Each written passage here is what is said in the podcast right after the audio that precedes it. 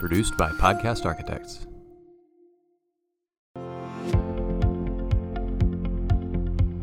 Welcome to another edition of The Path Forward. My name is Rick Fernandez. I'll be your host, where we talk about innovation and education and have a little fun along the way. And we are on location in sunny San Marcos ISD, C, Consolidated ISD, and um, at a beautiful facility here, which brings me to my guest, the superintendent, Dr. Michael Cardona. Welcome. Well, thank you for having me. So I've got to ask you, I know you're an Aggie, and as it pains me to do this because I've married in, I'm not an Aggie, right? So uh, that's all right. Do you would you like to say anything about the game? It's a great win, but if you do it five years in a row, it's different than once every decade. So, you know, you know, it's it's a good it's it was a good night. I didn't even get to see the game, so we once Alabama took the lead. I went my three year old taking him to bed. So I said, oh, it's over, right? So I go to bed, and then about three in the morning, I woke up and I said, eh, just check the phone. And sure enough, they won. So I went back out and like DVR, rewound, like to see how it all happened. So it was an awesome game. And I saw everybody rush the field. If you're there, do you rush the field? And you're close enough to go, do you rush the field? I, I do not. I went to A&M in a different time and so uh, part of that, I think we just expected to win. You know, I think when I was at A and M, we didn't lose a conference game, so there was, there was never a, a need to rush the field. So um, I'm happy for the the fans that rush the field, but that's not something that I would do. Again, if we do it five years in a row, you know, then it becomes a standard. But you know, we just had a good night and everything came together, and they played, I think, like the coaches trained them to play, and yeah. they believed in the system, and and no need to rush the field. It's just a game. Well, I I wouldn't rush the field either, but it's kind of for a different reason because with my luck, I'd get out there and like tear an Achilles, mm-hmm. and I'd be the the one that gets arrested because the officers that you know they don't want to deal with the college kids, so I'm right. sitting there laying on the ground. They have to get a stretcher to pull me out there. So um, it was a hundred thousand dollar fine for rushing yeah. the field. Jimbo can pay that. I was about to say somebody, one of the boosters probably picked that cost up. I would, I would like to. Think. Jimbo can just write a check for it. so talk, talk to me about what's going on in San Marcos Consolidated ISD. Give me some, uh, some of the scoop.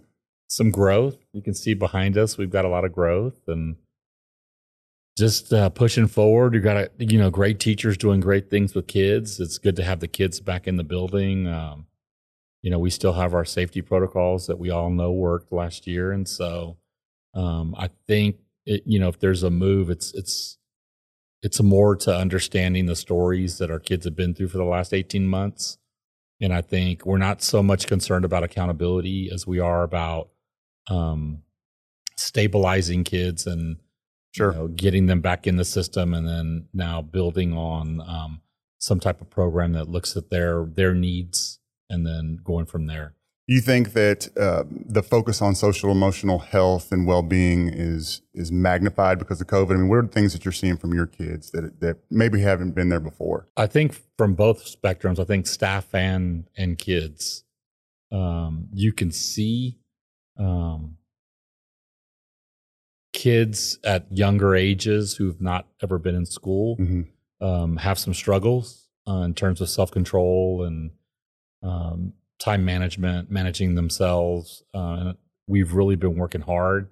Now we're fortunate here in this district that we had social emotional counselors prior to COVID, uh, working with communities and schools. I think we had jumped on that before, uh, but they're being used right now. Um, and so, from the staff perspective, I think you know we do some teacher self care and some some groups our counselors run some adult groups, and you can see the stress. Sure. Uh, I mean, I think everybody recognizes kids need to be in the building, uh, but our teachers have their own stories, and our custodians and child nutrition workers also. What is uh, some of the positives? I mean, obviously we've had a lot of struggles with COVID, but give me some bright spots or some unintended positive changes that have happened because of it.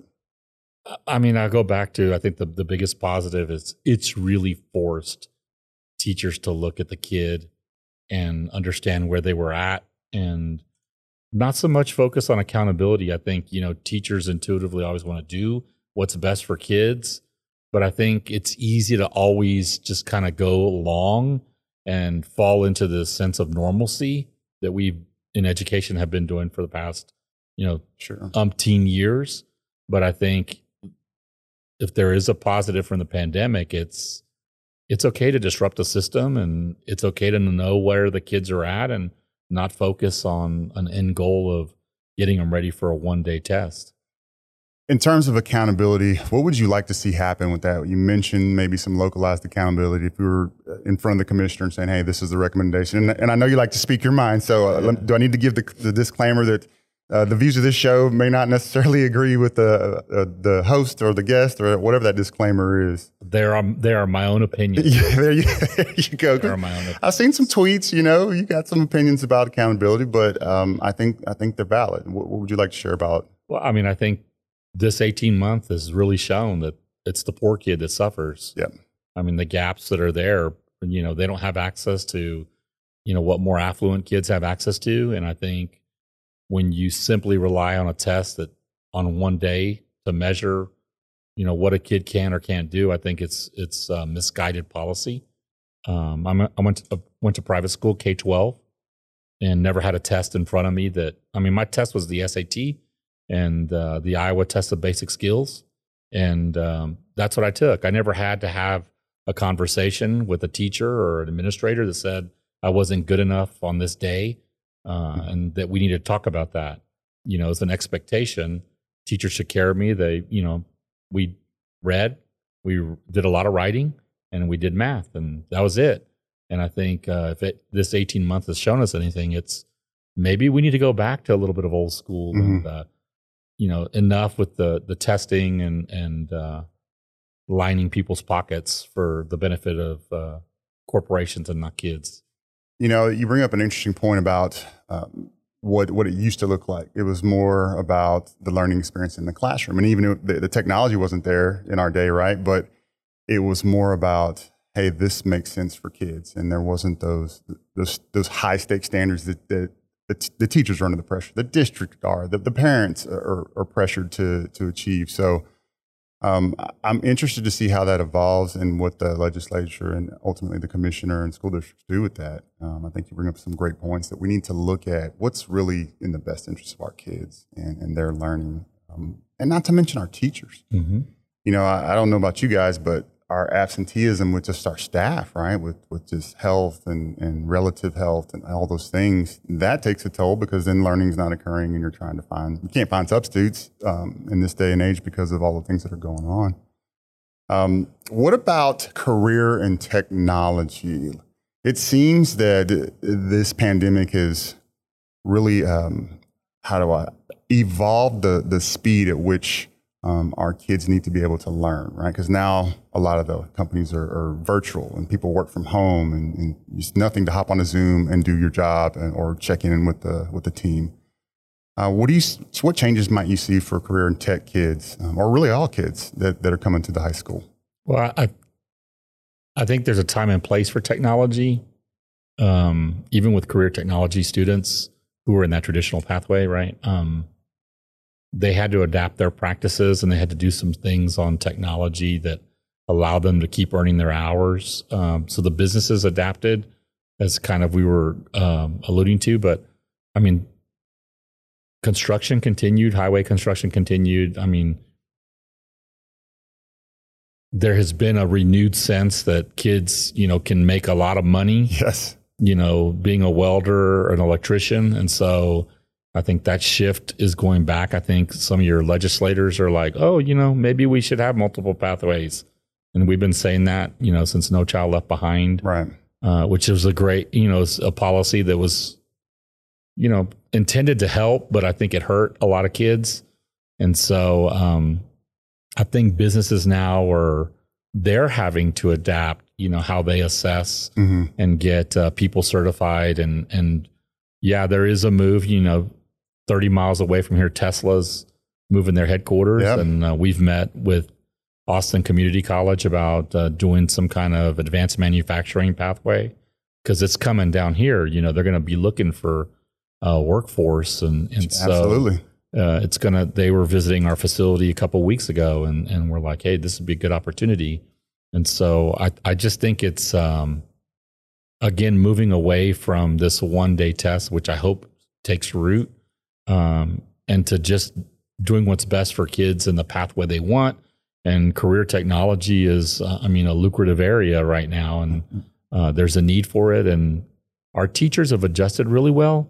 Uh, businesses are adjusting, but you know, politicians listen to business people; they don't listen to teachers. Absolutely. So hopefully that that continues, and those business, uh, the Elon Musk of the world, put enough pressure to say like, we need to move away from this this Right. Crazy system.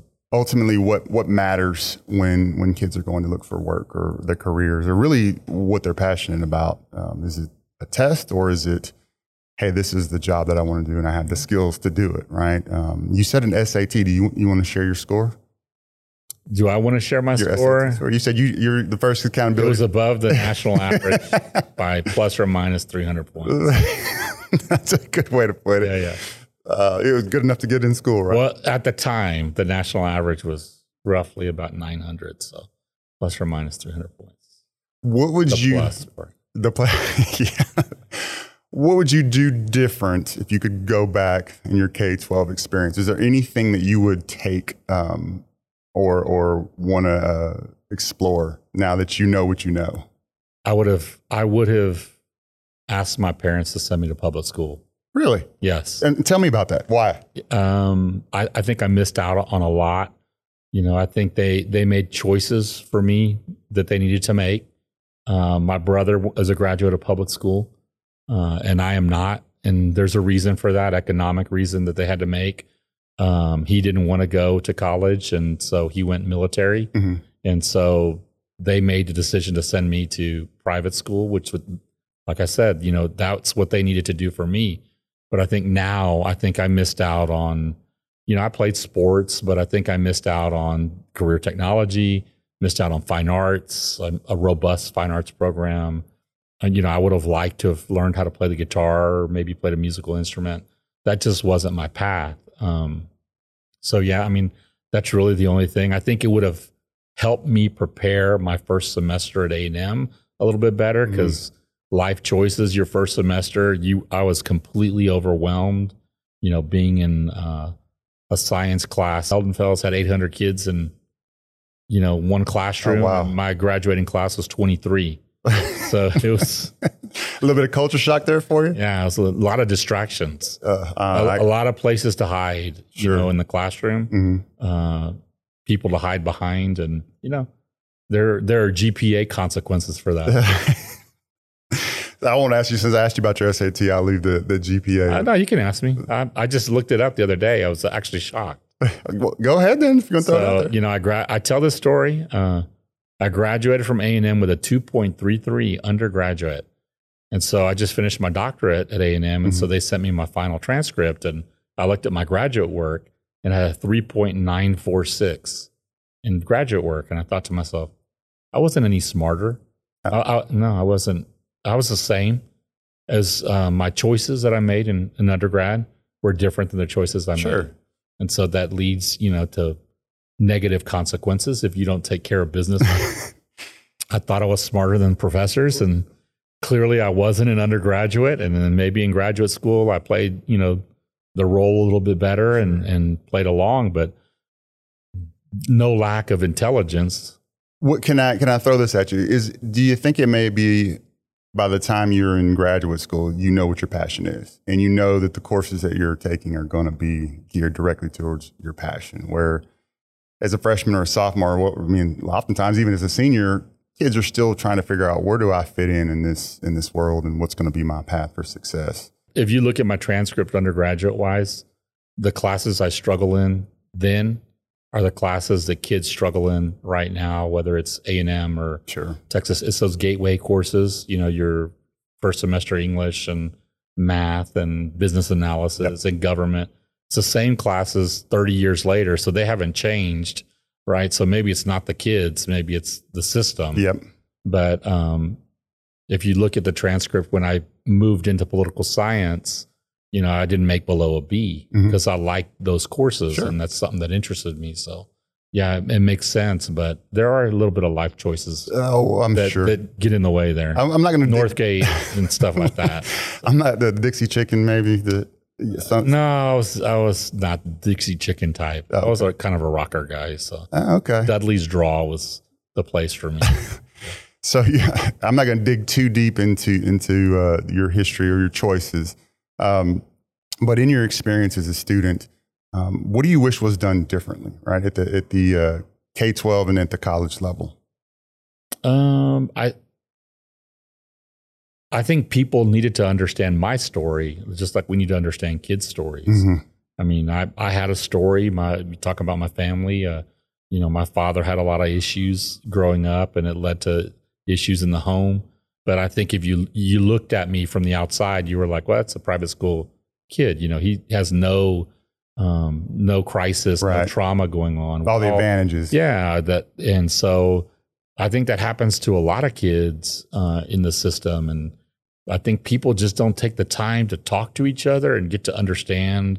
Yeah. Um, you know, it's like politics right now. It's like I grew up in the '80s, and people used to disagree with each other a lot yeah, and, and, talk about it normally. debate, and then at the end of the day, they'd go have a beer, Yeah, and it was all good. But now it's just about who yells at each other the loudest yeah, and then there's just a lot of bitterness in the world and so just understanding our stories and we all have a, a story and um yeah i mean that's just it that's it just understanding where i come from or where anybody comes from and then not judging you know, we didn't have the same type of um, microscope, right, with social media and just the instantaneous um, news, 24 hour, all the things that could go wrong. If you say the wrong thing, if you do the wrong thing, you can make one mistake, it's magnified.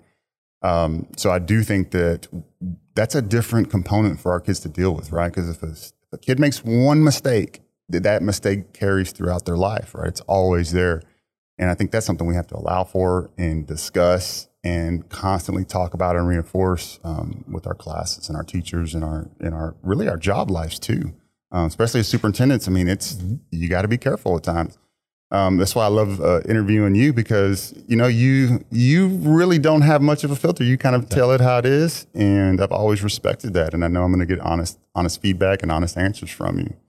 Um, speaking of which, give me the blow off class. Give me one blow off class you took at A and M. The title of it. Do you remember what it was? What's the one that got me. Business analysis bana Okay. it bana i don't even know if it's still around but uh, you know this dates me. We had to go around the mainframe.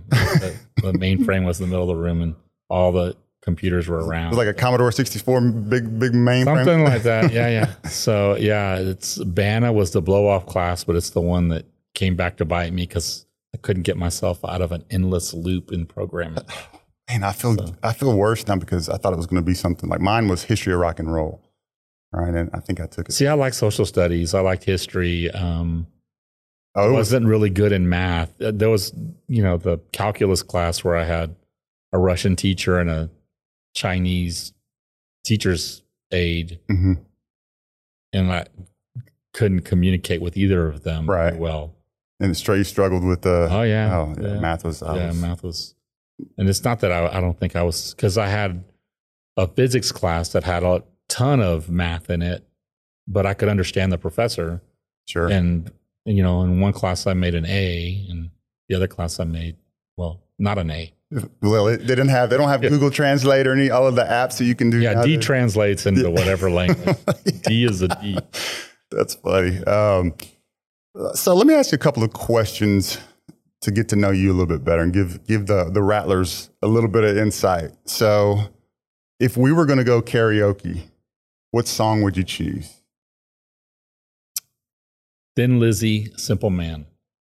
You want to, you care to bust out a couple of? No. no. Okay, I don't know. I, I do. I do like Disturbed, Sound of Silence, okay, Yeah. that's a little bit. Disturbed. Yeah. Okay. Motley Crue, a little bit of Motley Crue, Uh huh. some of their stuff, ACDC. Yeah. I said I was a rocker, so yeah. Yeah. I can see that. man. Rush. Okay. All right. Not into the new stuff, No, not so you much. can't do it. I can even do probably Styx, Mr. Roboto. So at the homecoming dance, you're not away. you're not out there going to be mixing it up. no, on the I'll just be shaking my leg on one side of the. Yeah. That's because they're just falling asleep. Yeah, yeah. We're getting older, so we got our dance moves are a little bit a little bit need some WD forty on the knees and stuff. Would you rather have a national championship for the Aggies football team, or courtside seats, game seven of the Spurs. They win, and you get to hand out the MV, the MVP trophy. Aggie national championship. Really? Uh, you got to tell me why. Well, I've been I've I was at the infamous um, Spurs game when the Popovich turned off the air conditioner. You know, Miami Heat. Yes. That's it was just, it's just a joke, people. He didn't really turn it off. well, Barkley Yeah, thinks he, yeah, he yeah. really did. Yeah, he, he really does think that. But, so I mean, I've gotten to see you know several of their championships or witness and be at the parade, and but I think A and M. I mean, it's a story for me. I mean, my undergraduate and my doctoral work are from there, so I bleed maroon, and I disagree with some of the stuff they do and some of their political stances. But it was it was a good university for me. Somebody there saw something in me and um, accepted me, and so um, yeah, I'm I'm pretty loyal to A and M. Um, speaking of, of colleges, what do you think's what what can we do, our role and then a university role, to make that a more cohesive experience for kids? I always feel like there's a divide, right? Because immediately it's hands off when they get to what even even community college. Um, but I think we've learned that it's still incumbent that kid on us that kids learn, right? So even if they're sitting in a in a classroom at, at a at a university or online or what have you, I feel like there's not so much of a eh, to make sure they learn, right? They come to us and, and it's our job. It's it, it's I feel it feels like it's all on the kids hundred percent once they get to college, and I think there's got to be some some middle ground there where our universities are working with us and we're looking holistically at curriculum. It depends on the university. I know we we have Texas State here, and we have some really good partnerships with them. But it's like with any university, I think um, we're siloed from each other. I, I don't think it's encouraged. Uh, we have the Gear Up program, Mhm. which um, will follow the, the student one year after graduation. So whatever their path is, so career technology or, or um, college. So we'll see how that works because their first cohort is a junior. So Okay. if we do what I think w- those people are really capable of doing, are is some wonderful gear up coordinators. Um, they're gonna, I think, help bridge that gap with colleges and universities and making sure that the kids taken care of. I think uh, typically what happens is you graduate and then the colleges think you're fine, um, and then the system thinks, education system thinks you're fine. Mhm. And I think there there does need to be some kind of transitional point where we're checking in on kids and universities work closer with us in identifying the right pathways for kids or the right universities, college matching. Uh, I'm a Sure. big believer in college matching. Um, and I think that the student will do better. I think programs like Avid, Mhm. um, you'll you're seeing some universities pick up the Avid strategies because I mentioned this many times before. Time management and choices, you know, can come back and bite students, and it's not like they're it's not that they're not intelligent. They just make a poor choice or something happens, and then nobody says, "Hey, let's let's keep you in the system." Right. Does it make sense for us to really engage businesses? And I, and what I mean by that is because ultimately we're trying to help kids find their passion and educate them. And so is the university system, right? To do do the same thing so that when they step out, they're productive. Mhm. And business really should be driving all of that, right? Because where are their opportunities and what skills do they need? And yes, they need more of this and less of this. Uh, but I feel like it's kind of the universities like, well, their freshmen aren't prepared. And then when they get in the workforce, the, the businesses were like, you know, I don't have a, a workforce. Um, so wouldn't it make sense for our businesses to help drive how we do curriculum and what we do with instruction all the way through K through 16? Um, and I, how do we do that? I mean, because they're the ones with the jobs and the opportunities for our kids. Yes, I think Baylor College of Medicine Mhm. in Houston is one of those schools where, you know, Baylor took full ownership of the curriculum. That's it. Uh, six through eight. Their doctors wrote the curriculum. They guided Yep. the educational professionals. And look at, you know, I think a few years ago, that program was the number one magnet program in America. Pretty diverse you know, Mhm. system, uh, kids from all backgrounds uh, and all levels.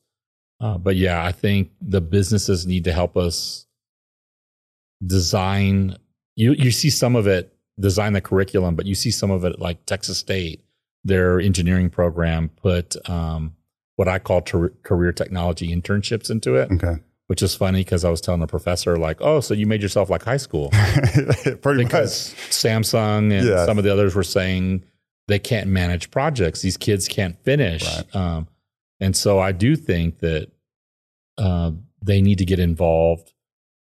Again, it's going to be the politicians they have to get involved with because they have to change the policy. One, much. Mhm. they have to make the they have to make the policy fluid because it take there's lagging stuff that happens and until the businesses say like hey enough's enough um, we're going to continue having this kind of cycle where we're running behind Yeah. in getting kids prepared for whatever they want to do Any other things that you want to hit on um, for the district? Any any other big pieces of innovation that you got that you're considering, or that you see? Eh, maybe this might be on the horizon for San Marcos.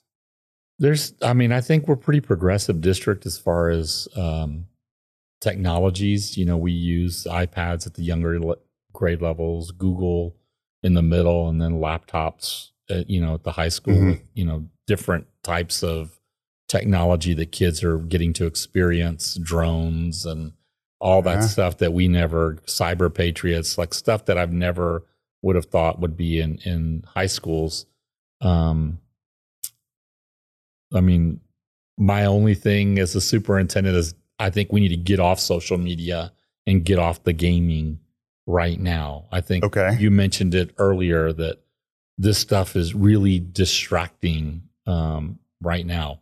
And I think we need to go back to some of the basics because the technology, the TikTok or whatever those things are, Right. I mean, it, it gets in these kids' lives and it gets in their way. And it can either be really positive for them or Right. it can be really negative based on one interaction. And so, uh, I mean, that's my message to the community is like there needs to be a fine balance between kind of old school and new school technologies. Um, and we as a district, I think, really are moving towards blended learning, personalized learning, uh, and understanding like the other stuff is going to take care of itself. Sure. If once kids have choice and, and teachers understand each individual need, then you got you got the magic. So, what would it take for you to get a purple rattler tattoo? What would need to happen in the district? What could the kids do, the community do for you to get a, a purple rattler? Purple Rattler tattoo? Yes, Well, I have tattoos. But uh, I, I I don't know. You don't know the, whether I have a Rattler purple tattoo or not already. They got. I got to ask the high school kids to come up with something and get you If they were to win a state championship, in what any sport, any sport. What about even UIL? academic UIL, any state, any state any state championship. We've had it before. We had speech debate. Okay. We had UIL speech debate champions. So it's not unattainable. If we were to get any any UIL sanctioned activity, I would include cheerleading in that. Okay. I, you know, And it can't. I would get a rattler tattooed on a body, yeah, and it has to be visible. Like it can't be one of these numbers. on my calf. It'd be visible on my calf. You heard it here first. That's right. Uh, high school students, right there. Any so any state championship. any state champion. I'll Man, I was thinking you were going to rattler up. I'll rattler like a hundred percent graduation rate. Uh, uh, you know, ten kids accepted to, to Harvard, something like that. But UIL, Ten kids accepted to Harvard might do it. yeah. You know, next time um, we come visit you, uh, want to see if your kids will get involved, and maybe your your uh, audiovisual kids, and come check out the. Oh, you've never seen our studio. Uh, I we, haven't. we have a movie. We have a television studio. Do you really? Yes, full green screen. Well, well, Yes. I mean, I can act a little bit. yeah, we can we can get in there. Got a podium. Uh, Okay. Maybe the second Sound- semester. yes. Maybe the second semester we'll come over. And, They just finally put all the technology into it like a month ago. Yeah. So we're learning, but it's it's a it's a fabulous facility. for those listening at home, uh, Dr. Terry Grier, former uh, HISD superintendent and, and mentor to Michael and I, we've got a number of stories about him, and but Michael tells them the best. So I'm gonna I'm gonna turn over. Do you want to do it in, in Dr. Grier's voice as well? I, I can try. Okay. It's hard to do his voice. So Dr. Grier, this is for you when you see this on social media. So I'll I'll stick to sports. Okay. So Dr. Grier and I would play golf typically every Sunday. It's a mentoring session, you know, is what I would take it as. Sure. But, you know, if you're a golfer, there's par. And usually it goes something like this. You know, we we play golf hole. And I say this with all love. Dr. Grier would lose a couple of golf balls into the creeks or hitting out of bounds. Say it's a par five, and we'd finish the hole. And be Dr. Grier, how'd you do? Well, my I got a par. and in my mind, I was thinking, you lost two golf balls on that hole. How, how'd you get a par? Well, again, he was mentoring me, so learned very quickly not to challenge the superintendent. Wrote the five down on the scorecard. Uh, those are some of the stories. Yeah, those. I, we, I know we have some other ones. We the, probably uh, the main story is usually around students' education. Absolutely. There was a, a fixation, an obsession, I would say, mm-hmm. on him wanting to ensure that 100% of our students out of the 215,000 were taken care of. Absolutely. And the questions would always go something like this Mike, how's it going today? great, sir. It's going great. Can you tell me what's going on at X middle school? and if you didn't know what was going on uh-huh. in X middle school, Mike, you think you might want to find out about what's going on?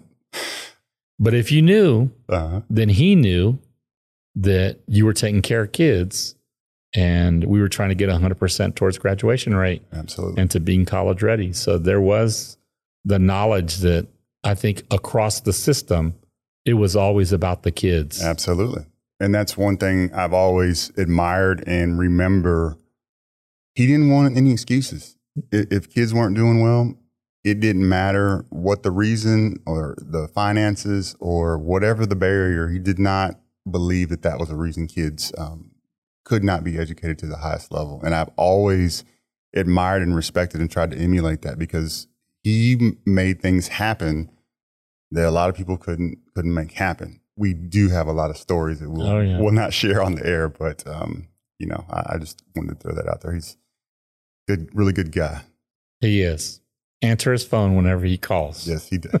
Yes, I know. Answer I've, the phone. I've been told. Yes. Yes. Well, that's all the time we have today. Thank you oh, thank for being a guest. And we're going to see you in the spring. And I'm going to take you up. We're going to go jump on the green screen. And will you do some karaoke if we get on the green screen? The kids. I might. I might do some dancing. I got some good kids. If you want to interview some really good kids, we can. Maybe, maybe we do kind of a combination where we get some of your AV kids and, and have them as a part of the setup in the interview. I think in the spring it'd be nice to talk to some of our seniors Yep. I know a couple that are going to UT and to A&M that have been with us the entire K-12, and they would mm-hmm. have some good stories, I think.